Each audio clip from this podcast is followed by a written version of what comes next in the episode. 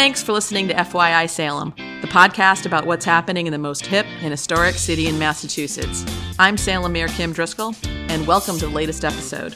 Be sure to check out the FYI Salem newsletter and all the latest news from the City of Salem online at www.salem.com.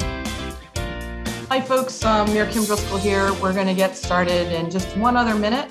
Um, as folks are signing on, I want to welcome to the webinar the number of businesses um, and nonprofits who have joined us. We are hoping to obviously provide as much information as we can with respect to the latest Board of Health orders, as well as a snapshot of what's happening in the city right now with respect to some of our public health concerns related to COVID.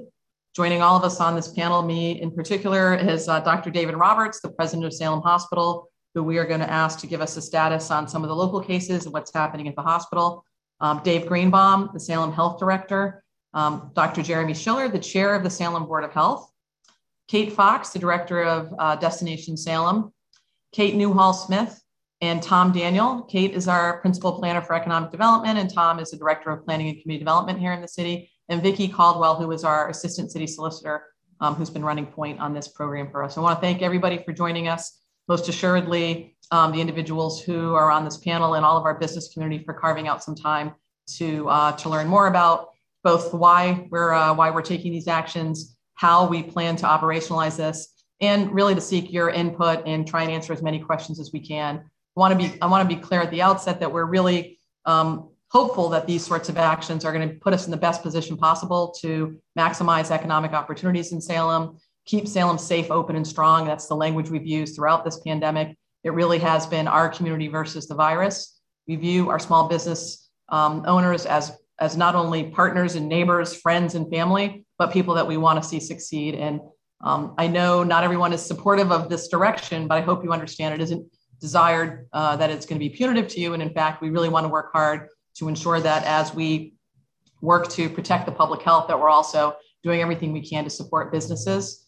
Um, we don't have tons of details on some of that uh, work to try and promote uh, the business activity heading into 2022. But I do want to share just briefly before I introduce Dr. Roberts some of the, the sort of the buckets that we're anticipating rolling out. One is enhanced promotion and marketing. We don't want anyone to know about um, our public health requirements for the first time when they walk through your doors. We want people to be aware of it. We think there is an effort to talk about being safer in Salem as a, as a methodology to encourage people to come to our community. We also want to help with some additional PPE and supplies. We did that at the onset of the of the vaccine. So we are going to be procuring masks, rapid tests, and obviously things like signage to help um, businesses who uh, need some additional resources. We're also looking at some di- direct benefits and promotions. Members of the, the planning staff are going to be working with our local business leaders to think about how can we help incentivize um, uh, business activity coming out. January is typically a slow month here, just with the weather and sort of the post-holiday blues. So anything we can do to try and incentivize additional business activity will be helpful. That would include things like festival support, Salem So Sweet, really trying to ramp up efforts, especially for things that are outdoor activities. The ice sculpture is trying to provide support for that as we come out of this pandemic to make sure we're getting as big a bounce as we can. And then we know that um, the, the talent issues in fact, are impacting all of us. So earlier in this pandemic, we worked through an employment um, uh, hiring bonus we're looking at hiring and retaining bonuses as something else we'd like to try and put on the table to understand how we can be helpful. So, um, with that, I, I, guess I really just want folks to know we still believe this is our community versus the virus. Um, Omicron, we're at a surge. It's, it's definitely a cause for concern, but we are optimistic about 2022. Grateful for the public health efforts that we're making collectively as a community and want this to be something that um, helps our, our business community continue to grow and thrive throughout this. Um, with that, I'd like to turn it over to Dr. Roberts to share with us sort of uh, what's happening at Salem Hospital and provide some uh, local updates with respect to, uh, to COVID. Uh, sure. Thank you, Kim. it sounds like I have COVID, but I don't. I just have a bad cold, in case you're wondering. So I, I just will give you the stats on our hospital. So at the current time, 98% of our medical surgical beds are occupied 96% of our ICU beds are occupied. 35 of our beds are blocked because we have no staff um, to manage that. So our capacity is reduced because uh, our staffing is way down. Our staffing is way down, multifactorial. Many of you know about the great resignation. Uh, many of our nurses have chosen to travel because they get paid more money. And now we're seeing uh, loss of our staff to COVID, which is happening in the hospital the same way it's happening everywhere else. We currently have 71 COVID positive patients in the hospital. That's a tripling over about four, three to four weeks ago. We have 11 uh, COVID patients in our ICU. Eight of them are intubated, and all eight are unvaccinated.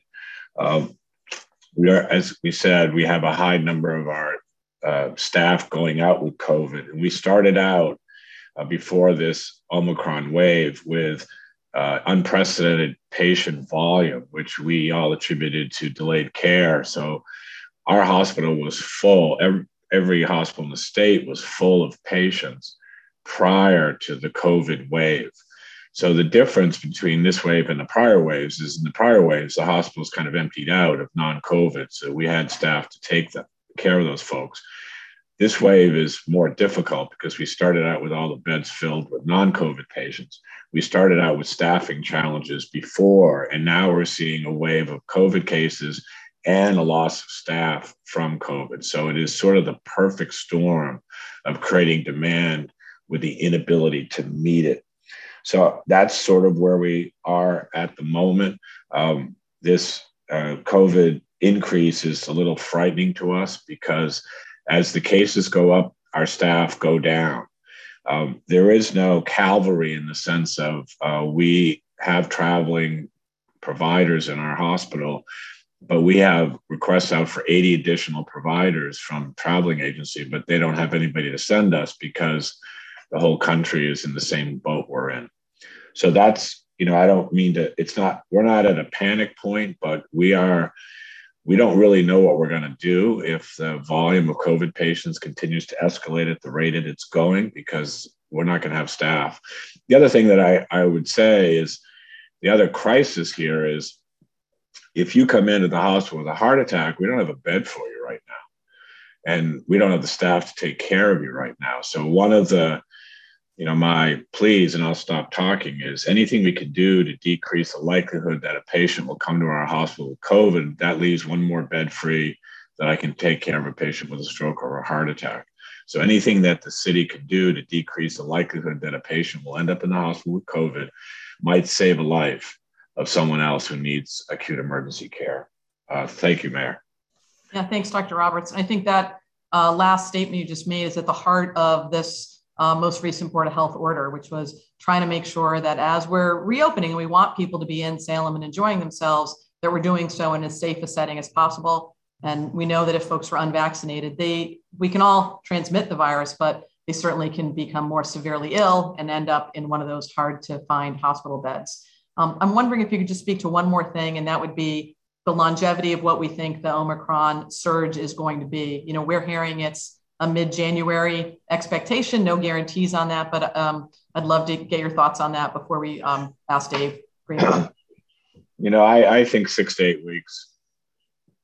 You know, beginning of February, you know, begin, you know, beginning of March, I think we'll be out of it. So I'm looking at January and most of February. You know, as you know, there's this predictable you get infected it takes days to get symptomatic and then if you're going to get sick enough to be hospitalized that takes some more time so there's you know there's two to three weeks from the time you get exposed that if you're an unvaccinated patient and you're like and you're going to end up really sick it may be three weeks so when the spreading stops there's a delay of three weeks before the hospitalization rates start to fall off so i'm looking at and i think probably early March. Thank you. Um, we're going to ask Dave Greenbaum to run through what um, the Board of Health voted on uh, earlier in the, I guess, at the end of last year uh, to try and provide information. We have a number of questions that have already been fielded, but if you do have questions relative to the order, how it's going to be implemented, you can use the Q&A um, on, the, on the chat at the bottom of the Zoom um, there is a way for you to type in um, questions. We'll be trying to monitor that, and we have a slew of them that people have already sent in and that we'll also try and get through. Dave? Yeah, so um, as you are all aware, probably the board did vote to institute a, a new mask mandate effective um, December 22nd. Uh, that's for all indoor public and private spaces in the city, um, and that went into effect immediately. Uh, they also did vote the vaccine proof of vaccine requirement that uh, on January 15th, folks that enter certain businesses, including but not limited to restaurants, museums, um, fitness centers, gyms, um, other, you know, um, attractions and, and, event venues are required to show proof of vaccine of at least one vaccination by January 15th. And then phase two kicks in. Um, honestly, off the top of my head, I don't know the exact date. It's probably, you know, but it's it's phased in. So you have to do it, you know, shows proof of vaccination for 12 plus uh, in phase two. And then in phase three, everybody has to be able to show proof of vaccination. Um, so, you know, that's the the gist of what the board voted on. Um, I don't know if Dr. Schiller has anything to add to that, but um, you know, we'll certainly answer questions as they come in. I want to thank Dr. Schiller for joining us. He's the chair of the Board of Health and also has an afternoon full of responsibilities. But Dr. Schiller, is there anything else you'd like to add with respect to um, the, the what or the why? No, I think I think that uh, I think what Dr. Roberts said and what Dave Greenbaum said are exactly right. I mean, I'm, we're seeing the same situation here at Mount Auburn Hospital in Cambridge and throughout Boston. So it's not what he how he described it is exactly what we're seeing here. Um, and what what has been dramatic has been since we the Board of Health met and put these orders in place, the significant increase. It's almost prescient in, as far as what we're actually seeing come out to play. I was in the ER last night, and it's loaded with COVID patients on top of what we already described. So we really are in a little bit of a crisis mode in the hospital, let alone within the city. So thank you, thank you for uh, summarizing that, Dave. That was perfect. All right, so maybe we can head right into Q and A, and we, have got a whole slew of folks here to try and make sure we're able to answer uh, questions as they arise. And we, as I said, we've got some that came in earlier and we'll toggle between um, the Q&A and the chat live and some that came in earlier. Can we clarify retail? We have a number of questions from retail operators wanting to better understand what their requirements are. And retail would be obviously large shops like Target to smaller shops like Moody's. So retail uh, is not encompassed in the order. Um, I'd be happy if retailers would like to do that on their own, but they are not encompassed in the order, in particular the larger venues Home Depot, the grocery stores, and things like that. Um, it's very difficult to you know to regulate that in a in a grocery store. Um, and you know, I think the intent is that we look at places where people tend to gather in large groups without masks, um, and those fall into the categories like restaurants, bars, nightclubs, and so forth. Great. How about hotels? We've got a question about our hotels incorporated into this. So hotels in and of themselves are not. So if a guest is coming in to check in, um, they don't have to show proof of vaccination. But if they're going to eat or dine in a restaurant within the hotel, then they would have to show proof of vaccination to eat or uh, go into the, the bar or the, the restaurant within the, ho- the hotel itself. A couple of questions about whether the orders apply to employees within uh, within the establishments required to have a vaccine for entry. They do. The order replies to any all uh, employees and customers entering the premises of the covered establishments. Um, could you just maybe outline the expectation for what that will look like, Dave? We've talked a little bit about this uh, during the Board of Health meeting as well. Um, what's the expectation for people with respect to checking vaccines? So I, I think that, that, some of this is still being worked out, but I think on a um, you know a basic level we're looking at you know when somebody comes to go into the establishment that's covered by the order uh, somebody greets them at the door and says okay we need to see your proof of, of vaccination. That can be the actual vaccination card. That can be a digital image on your phone. Um, and all they have to do is confirm that they've been vaccinated um, and then they can allow the person to go ahead in um, I understand that if the person's not vaccinated, it may be a little tense, but that person should be denied entry into these uh, establishments that are covered under the order. Um, and my understanding is the goal is to make it sort of a low bar. It can be a picture of the, the vaccine card. Massachusetts is expected to roll out an app to make it a little bit easier for individuals to have their vaccine information stored and perhaps easier for businesses to just have a scan, uh, a way to scan that really quickly. Um, but our goal would be whatever you have, the actual card, a picture. Is that is that right, Dave? And at, at the door or when you sit down, you know, we're open to those. Yes, correct. I think it's the first point of contact with an employee in the covered establishments that that they ask to see the proof of vaccination. And it can be a picture, it can be the actual card. Um, you know, however the business um, feels is best, but you know, we'd like to see some sort of proof that you know they're, they're actually vaccinated, a, a copy of the of the vaccination card or something that they're carrying with them for other purposes to show. You know, picture is always the easiest. Everybody has a, a smartphone and they can take a picture of it. I think that's probably the easiest way to do it. And as in the past, when we offered guidance about what to do at a doorway, if you're in, you know, dealing with someone who may uh, express concern or verbal abuse with regard to not entering, I think we've given guidance in the past that, um, you know, to, to try and de- how um, how to de-escalate situations like that, um, and when it might be necessary to involve, you know, calling the police. Anything more you yeah, want to say on that? Um, no, I think the police department has offered de-escalation trainings and, and had conversations with businesses around that in the past. And if people have issues or, or, want more information, they can certainly reach out to us and we can put them in touch with the right people at the police department. Great. Um, can you talk a little bit about religious or medical exemptions? Um, yep. So if a customer or an employee can show that they have a qualified um, religious or medical exemption, then it's up to the business to determine if they want to grant that exception um, I would highly recommend that they consult with their legal counsel to determine, you know, what their responsibilities are um, as far as granting that. But uh, there are, there is the ability to grant a, a medical or a, a, uh, religious exemption. Um, but you know, that's it's up to the business to determine if that exemption that they're granting is warranted. Vicki, do you want to say anything else about that with respect to as our, you know, as our labor leader on this issue? Sure. Um, I would I would echo what Dave said, and I think individual businesses, you know, shouldn't take this as legal advice, but you know, consult with their own attorneys. But we, as a city, you know, are, are uh, you know, we are rolling out our own program with respect to employees, and we do have an exemption form that uh, you know I'd be happy to share with anyone who wanted to take a look at that um, for religious or medical exemption. Um, and um, you know, and it is up to the employer to determine whether, if they grant the accommodation, that it is a reasonable accommodation uh, for their um, for their business with respect to their other employees and the public at large. So, um, uh, slightly different requirement for a private employer versus a public employer like the city. But uh, but I do have an exemption form that if people are interested, they can take a look at and see if uh, it will work for them or not. Great. And there's a question about would will testing be allowed in place of the vaccine requirement? Dave, do you want to answer that? Um, I'll give my interpretation of it, and then if Vicki wants to weigh in, um, we did not include a, a testing option in the uh, in the requirement. The requirement is for vaccination and proof of vaccination, um, and there is no option to test and you know test and stay or test at work and things like that. There are a couple of questions around what is included uh, in entertainment. And there's a, maybe I confuse folks by saying, does retail include movies? I don't believe retail includes movies. Movies may be entertainment though. Maybe Dave, you could just speak to that.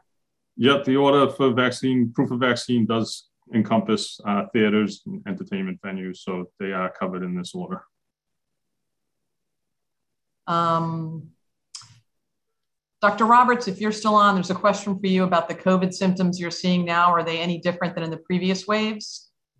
And if you, yeah, you're still here. Yeah, so um, a couple things. Um, you have to distinguish immediately between the vaccinated and the unvaccinated. So in the vaccinated population, the symptoms are more subtle than they were in the first wave for obvious reasons. The virus is entering an environment that's highly immunized so that the severity is predictably to be less. So the breakthrough infections, that's to call them that, are generally quite mild. There's a high frequency of asymptomatic uh, breakthrough infections, people just checking and turns out they're positive, little sore throat, a little muscle aches. They're not even thinking they're very sick. They just get a test and boom, they're positive. So, in the vaccinated, especially the boosted population, the symptoms are much more mild than they were in the first wave. Not so in the unvaccinated. The symptoms in the unvaccinated are again the virus is entering a immune, immune system that has not been revved up by uh, prior vaccination, and so the symptoms uh, are very similar to the first wave in the unvaccinated. Thanks, Dr. Roberts. Dave, a question about personal care establishments, hair salons, and the like. Are they incorporated? Are they included into the um, into the requirements for vaccines? So uh, after some discussion and some um, a little bit of confusion, I guess, we determined that they are not covered in the in the requirement to sh- show proof of vaccination. Um, again, it's really those areas and places where groups tend to gather uh, in large uh, amounts of people, unvaccinated, uh, not unvaccinated, I'm sorry, un- unmasking and things like that that uh, uh, we're trying to cover here. So these are these those places, the close personal services, are not covered in the order at this time. Um, and then there's a question here about international visitors, folks who may not have a similar vaccine card. Um, again, low bar, uh, we want to make sure we're using other, if you have an Excelsior app or any of the other apps that are being, um, that are either being designed or available. Clear, there's a bunch of apps that exist right now uh, that are not tied to any state. Can you just say more about that, Dave? Yeah, I think if we have people traveling from out of, uh, you know, internationally, they they should have some proof of vaccination. Uh, clearly, it's not going to be a CDC card because they don't get a CDC card, but um, they should be able to provide some proof of vaccination, and I think that that would, you know, satisfy the requirement. Could you also talk about events? We've got a few questions around if you're holding an event um, like a graduation ceremony or a wedding? Are vaccinations required for both family members, guests, others attending those sorts of activities? Yep. So if it's being held in an event venue in a quote unquote public space, you know, in a private room in a public space, then yes, the the uh, requirement applies to those events as well. And then there's a bunch of questions, both beforehand and some in the chat around getting vaccinated. If you can't get vaccinated because you recently had COVID. Um, and, and what's that timeline look like for um, the CDC guidelines of when vaccination, vaccinations need to be uh, within that within that time frame? How does that gel with the order? So similar to most vaccinations, you don't get vaccinated if you're sick. But um, you know, early on with the COVID vaccine, there was a, a, a recommendation to wait 90 days. That recommendation has been removed.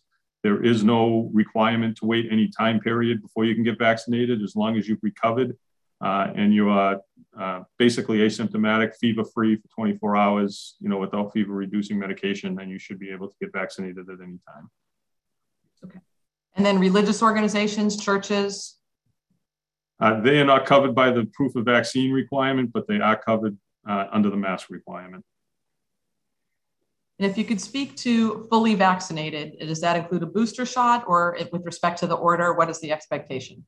So with respect to the order, uh, fully vaccinated is a two-dose series with John, uh, Moderna and Pfizer and a, a, single dose series with the Johnson & Johnson. It does not encompass booster shots. Uh, question in here. Can I, can I just comment on that, Mayor? Yeah, please. Of course, Dr. Uh, Roberts. Yeah, that'll change. That what David said is totally true today, but uh, fully vaccinated, the definition will change to three shots with Moderna and Pfizer and two with J and J uh, within the next three to six months. We will not consider you fully vaccinated um, until you complete the full course. And and I think the word booster will go away. I think the terminology will be that Pfizer and Moderna are three shot vaccines, and J and J are two shot vaccines and you won't be considered fully vaccinated until you complete the series of that of that vaccine. And I don't know when that will happen, but it will happen. Thanks, Dr. Roberts. Um, a couple of questions on here about um, folks who are regularly attending a same place. If you have their vaccination cards on order, do you have to ask them every time, um, especially groups that meet regularly? So I, I would say that no, you, we the expectation wouldn't be that if you know you're going into a, the same place many many times. Um, you know, for instance, a, a, fitness center or a gym, you know, they have records of their membership. They can. Uh, I would recommend that they create some sort of a way to, to document that in the you know the client's file that they've shown their proof of vaccination, and when they check in, they can they can look to see that they provided that. Um, as long as they provided that, then I think that's sufficient. Similar along those lines, um, if you're a group tour operator, can you send in proof of the vaccine to tourism partners ahead of time instead of having to sort of bunch up 40 or 50 people? Uh, thinking about some of the tour buses that come into town. Um, I, I, think if they can provide proof of vaccination for the tour that they're going to be on at the date and time that they're going to be on it, then um, I, I, think in advance is, is satisfactory. I don't know if Vicki or Dr. Schiller want to weigh in on that as well. I mean, the goal is to make sure when you cross that threshold, everyone who's crossing has a vaccine. If, if there's a right. more orderly way to do that, because you have a large group, I think we would be all for that, as long as uh, yeah. as long as it's in compliance with what the actual order is. Right. Uh, we've got a few uh, questions on here uh, relative to, again, people who cannot get the vaccine, antibody treatment, health conditions. Um, there is a medical exemption and there's a religious exemption.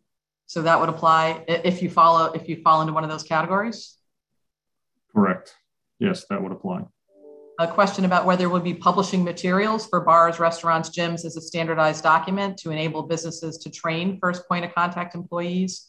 I know we have an FAQ and we're looking to get uniform signage. Is there anything more you want to say about that, Dave? Um, no, I think like you said, we're, we're looking to, to create some assistance to, you know, the covered entities under this so that we can provide them with uh, resources to implement in their particular business. And I, I think that'll be ongoing until the order goes into effect on January 15th. We've got a question around here of what would the plan be for us to uh, assist businesses that will have to close or shutter because of this order. Um, at the top of this, I did lay out that we are hoping to provide both communication, promotion, marketing, uh, some PPE. We're looking to do some direct benefit incentives as a means to try and, um, you know, mount a Salem is safer campaign. Um, but ultimately, uh, the order will still stand uh, with respect to unvaccinated uh, individuals, patrons, or employees within those specific in- industries that were outlined. And you know, look, folks, I think a lot of people are dealing with COVID right now. Uh, uh we've got restaurants that are closed because they don't have enough staff because Omicron's run through them. Our goal again of these orders is not to be punitive. It's really to protect our hospital from being, you know, over even more strained than it already is, and to keep our kids in school and think about ways that we can come out of this pandemic stronger. So we want to work with businesses. If you're feeling like this is having um, this particular uh, regulation is having a del- deleterious impact on your business, please reach out so we can try and work with you to provide either resources um, or additional help and, and assistance to, uh, to limit impacts to. It is not meant to be punitive, it is meant to keep everybody safe. And we're hopeful that uh, it being in place will provide an opportunity to amplify uh, individuals coming here who are looking for an environment where they can go out to eat or enjoy a entertainment or movie uh, or work out in a place where they know everybody's vaccinated. Um, let me try and continue through this list.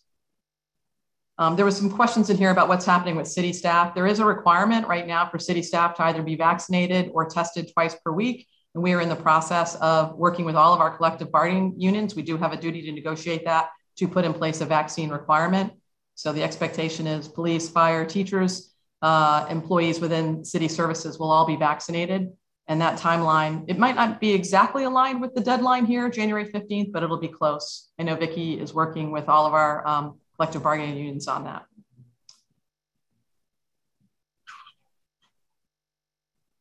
Um, i'm going to try and just keep us moving along. Apologies I, am trying to answer the, the uh, some of those questions have already been answered. How about the measurement the board's going to use to lift the vaccine mandate? Maybe dave you could just talk about what the length of the current order is and how or dr schiller like how we're going to be looking at data to inform uh, practices moving forward? So uh, right now the order is in place. Um, it will be evaluated uh, in three months in the March 8th meeting of the Board of Health.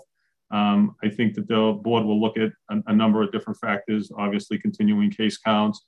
Um, are we going up in cases? Are we starting to come down in cases? Um, they'll look at hospitalizations. They'll look at how many people, you know, what the status of the hospital is. Um, so I, I, think there'll be a number of things that they'll be looking at, but I'll I'll defer to Dr. Schiller to, uh, Uh, you know, add to that. Yeah, I would just add that to me the most important metric will really be Dr. Roberts and people like Dr. Roberts and what I see at the hospital. If the hospitals are in crisis mode, it's incumbent upon the Board of Health to do what we know works. if the hospitals relax, staffing is better, COVID cases go down, and capacity increases, then I think I'd be the first to say that we can, you know, relax some of this stuff that we we have done in the past. We've been dynamic with that. I mean, you know, we you know anticipated what would happen in Halloween, and we put in measures in place, and we had a very successful Halloween. And I hope the same thing would happen in the spring if if things kind of look that way. Um, but to me, the biggest metric really would be what's going on in the hospital. Um, we can't have a hospital that doesn't have any capacity for other issues such as heart attacks, strokes, and then you know COVID on top of that. That that that to me is not good public health. So that would be the big criteria that I I on the board, and I think I think as a board we're pretty unanimous in that as a very important metric. So sorry to put it on you, Dr. Roberts, but we're very reliant on good communication from you because that really guides us appropriately. The one thing I would add, and I know this is going to be a little bit controversial, but if one of the outcomes of this uh, decision by the Board of Health is that the vaccination rates go up dramatically among the age group that is unvaccinated, and we know who they are. If that were to happen, if the response of the citizenry was, you know what, this is a pain, I'm going to get vaccinated, that would have the most profound effect on the hospital because we are not seeing sick vaccinated patients. So this whole thing will end sooner if the response of the citizenry is to get vaccinated. And I am hoping that is what happens.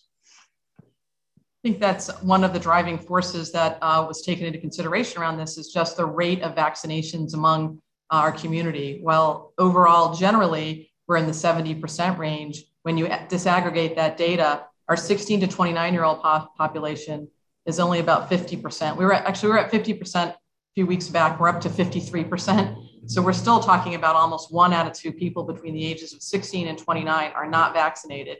And, and we know that if you're not vaccinated, you can get more severely ill and end up in the hospital. And that is a driving force. I know there's a question on here relative to you know uh, surrounding communities and i think there are a number of surrounding communities who are looking at this i don't know that every no i would say i know that every surrounding community is not going to implement something like this it certainly would be easier we would welcome the opportunity for this to be implemented regionally but i do feel like our board of health and our community um, is looking at our data and thinking we need to act because everybody isn't going to act. It's not going to put us in a better position to do nothing.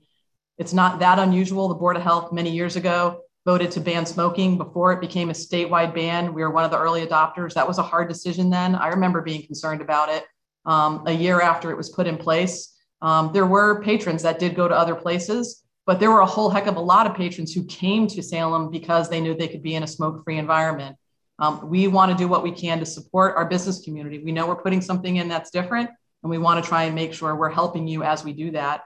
And again, it's not being put in place to, to make life harder for the business community or to be punitive. It's being put in place to not overwhelm our hospitals, to try and keep our schools open, and to act knowing that we have this information before us about just how little wiggle room there is in both places. Um, so I hope people understand uh, the driving force here is, is really to try and make it um, a safer environment for everyone within our community. Um, sorry, guys, I'm trying to go through these. If you see something that I haven't answered, panelists, please let me know. Um, so in terms of a legal position to send home anybody who's unvaccinated, I mean, the requirement of the Board of Health is employees in those certain industries will need to be vaccinated. And so if they are not, they um, are not going to be permitted to be at work under the Board of Health order. Um. Other uh, other questions I missed? Anybody else on the panel here as I'm scrolling through? Mayor, there's a question about unvaccinated employees working in a business if they're working alone without other people in the building. Was that answered?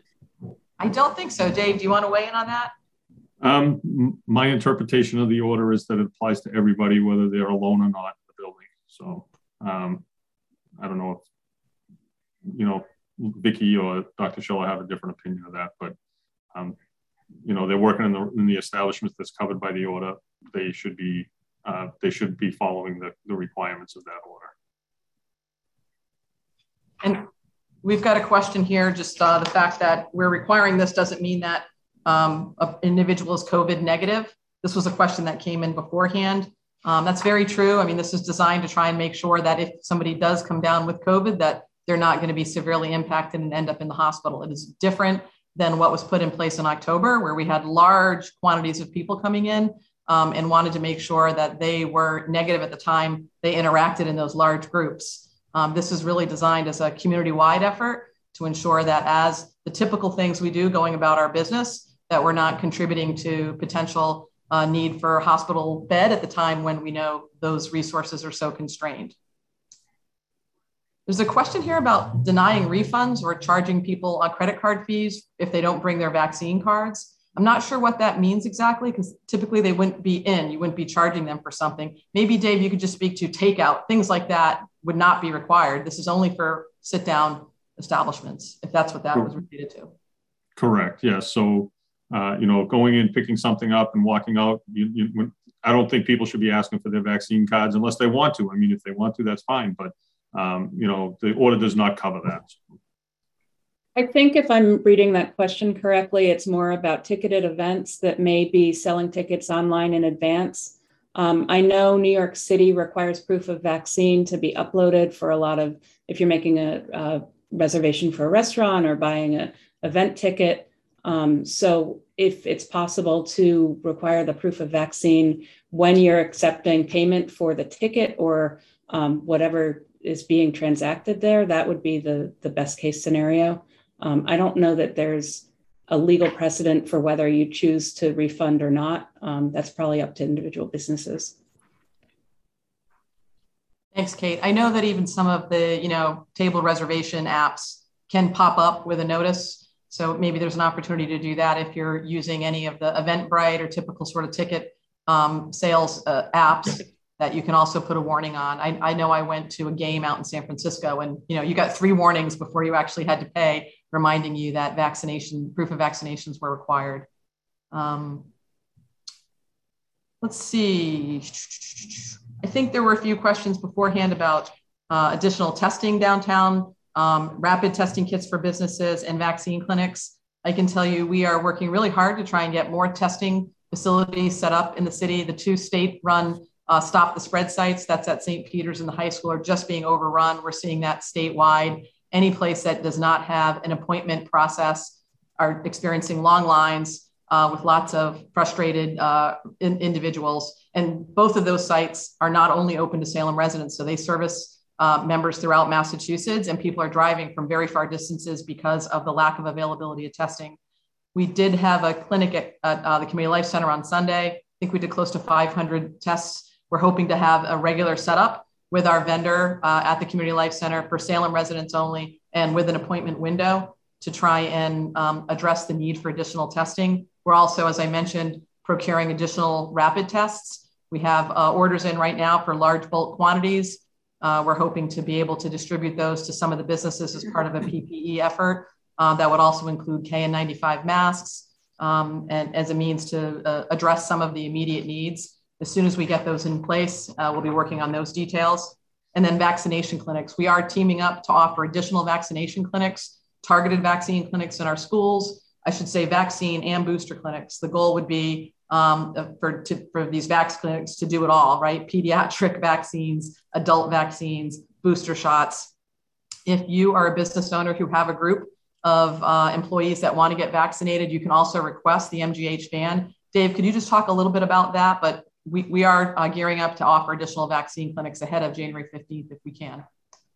Yeah, so uh, there was a lot in the works. Um, we've requested, I just requested from the state to have more clinics at the schools for the school age children and teachers.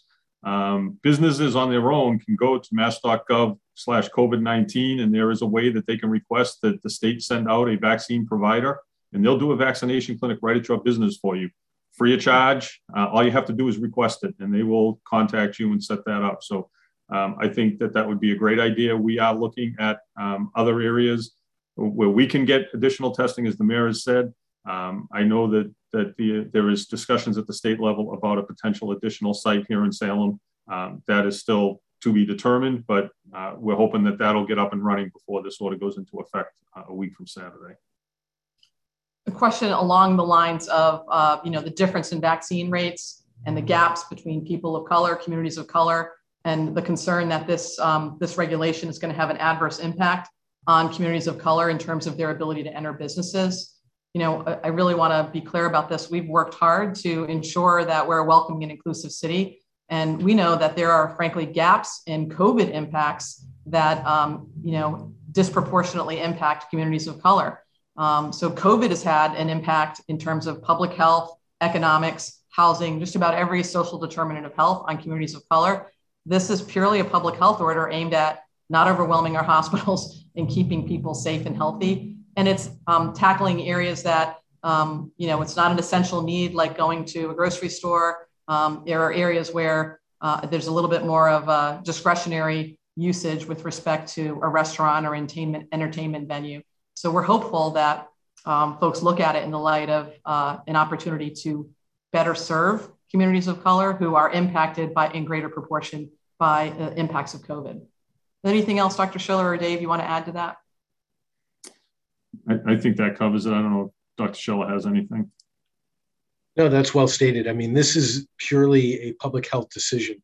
And, you know, obviously there's ramifications in all sorts of sectors, but that's what's driving this. This is a public health decision. Uh, thank you. Dave, one more time on the web address to request a vaccine clinic at your workplace.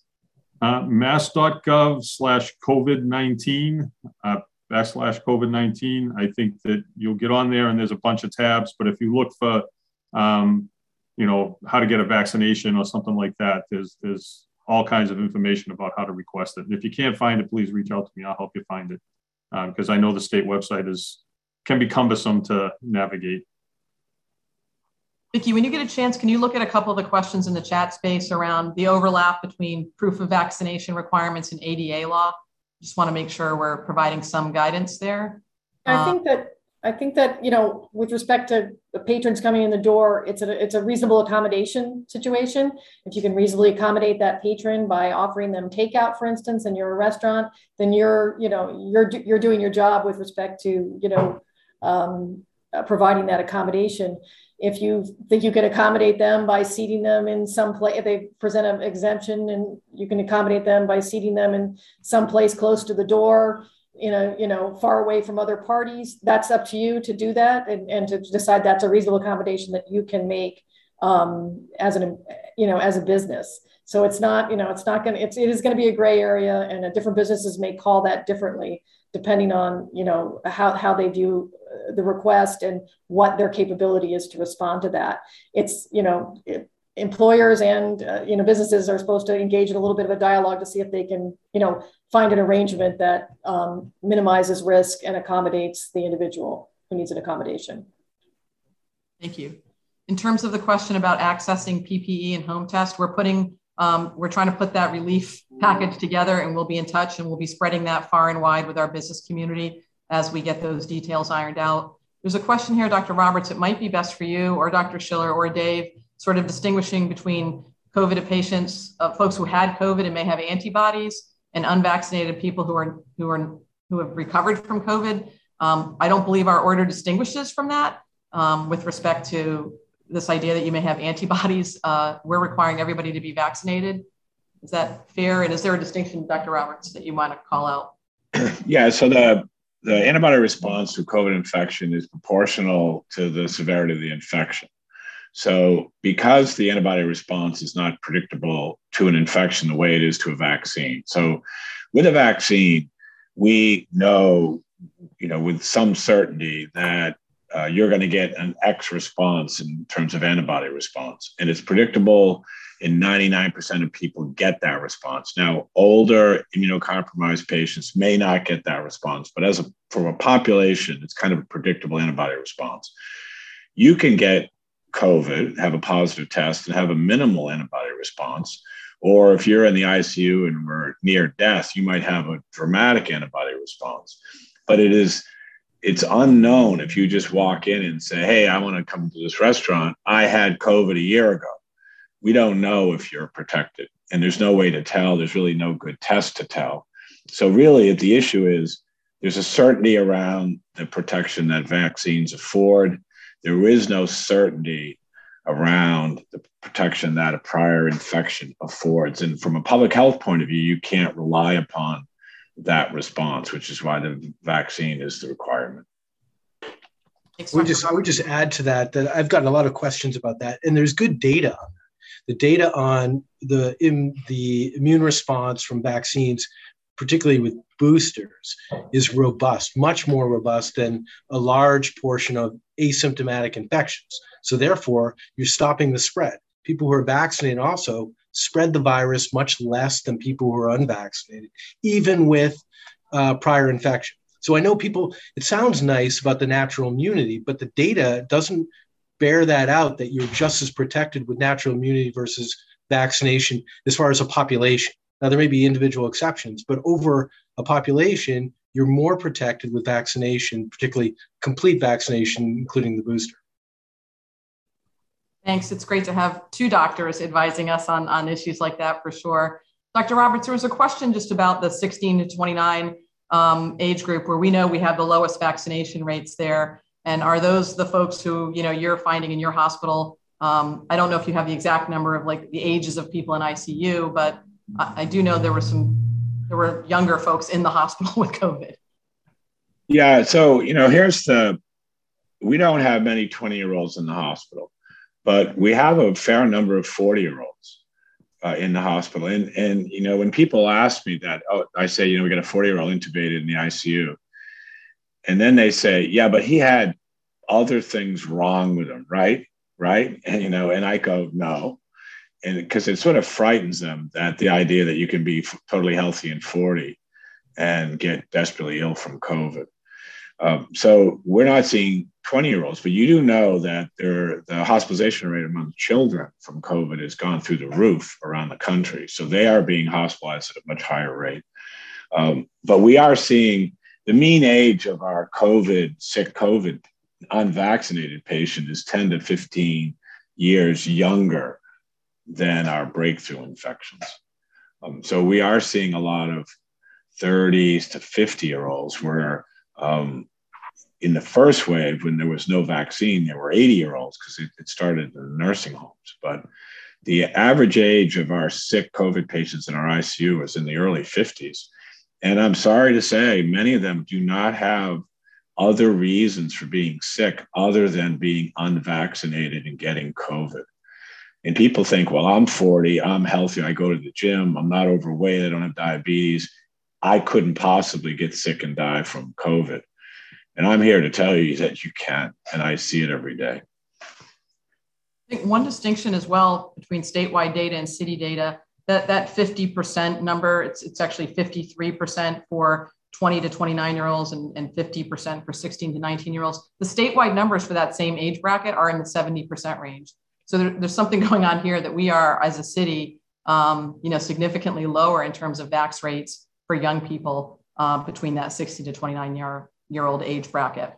Um, there's a there's a couple of questions here around that ADA compliance issue and asking us to put that in writing. You know, I want to be clear. We're trying to provide guidance. We're not provide. We're not, we're not a lawyer for every business, so we really would suggest you consult your you know your own legal team with respect to that issue. Um, we are trying to provide best advice as we can with respect to how to handle that. Um, Another question about a negative COVID test that is not going to take the place of a vaccination card. The order does require proof of vaccine.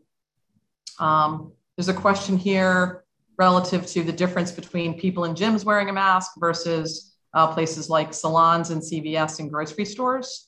Um, I don't know, Dave, if you see that last question, if you could maybe weigh in on that. Um, I, I, think the difference between going to CVS and to the salon is, is that these are high respiration activities and um, because of that, we feel that the or the board feels that um, having the proof of vaccine as well as the mask is a, is a two pronged approach to try and uh, slow the spread.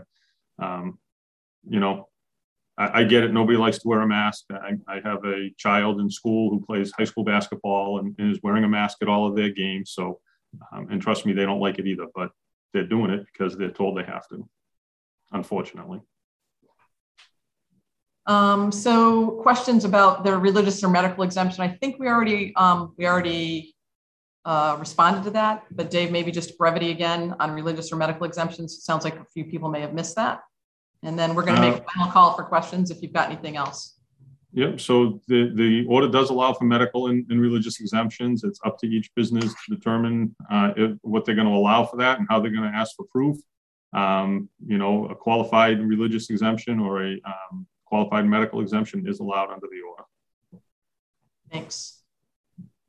So if there's no other questions, we're about 52 minutes in. I, I think we've answered most of them with respect to um, requiring vaccinations when and how. And certainly, uh, folks are still here. If you'd like to um, offer a question or comment directly, uh, you can send it to, is it help at salem.com, Dave? Is that the best email to get you at after the fact if there are questions? If you'd like to reach out to the planning department with ideas or suggestions as we think about uh, some of the, the economic development activities, post-pandemic recovery efforts we're working on, uh, you can reach out to Tom Daniel at tdaniel at salem.com. And Kate, maybe you could just spend a brief minute talking a little bit about some of the communication, promotion, and marketing efforts that we're working on, just in concept. I know they're still a broad brush trying to narrow in on them.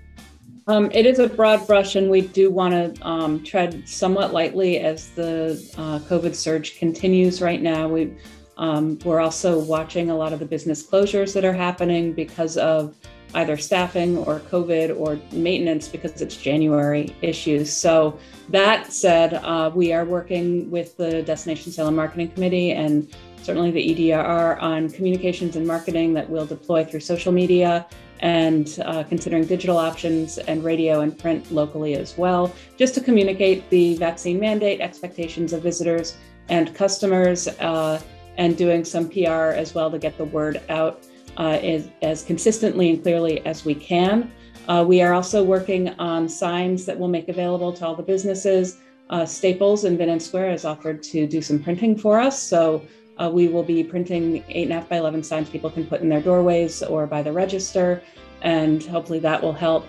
And um, you know, I'm, I'm always open to uh, recommendations and requests. If you have an idea you want us to consider, you can shoot me an email at kfox at salem.org. Great, thank you.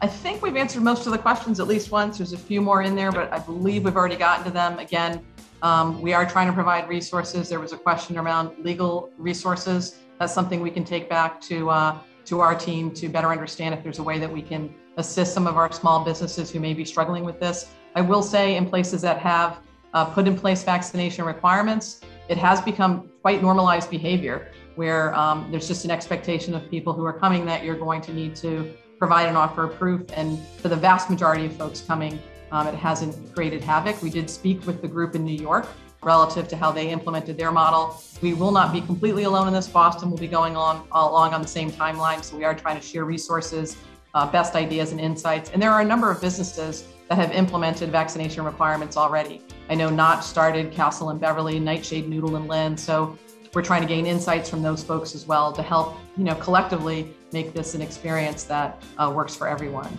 Want to thank everyone for carving out time. Again, we will certainly be in touch as we uh, work through these issues relative to um, the additional efforts around economic development activity, implementation models, uh, PPE assistance, and the like, and are grateful for the partnership we have with a number of our small businesses. We want this to work for you and keep our community safe as we move through what looks like you know the worst of this uh, the worst of this COVID uh, surge at, at, the current time. So thanks for being with us and uh, appreciate everything everyone's doing.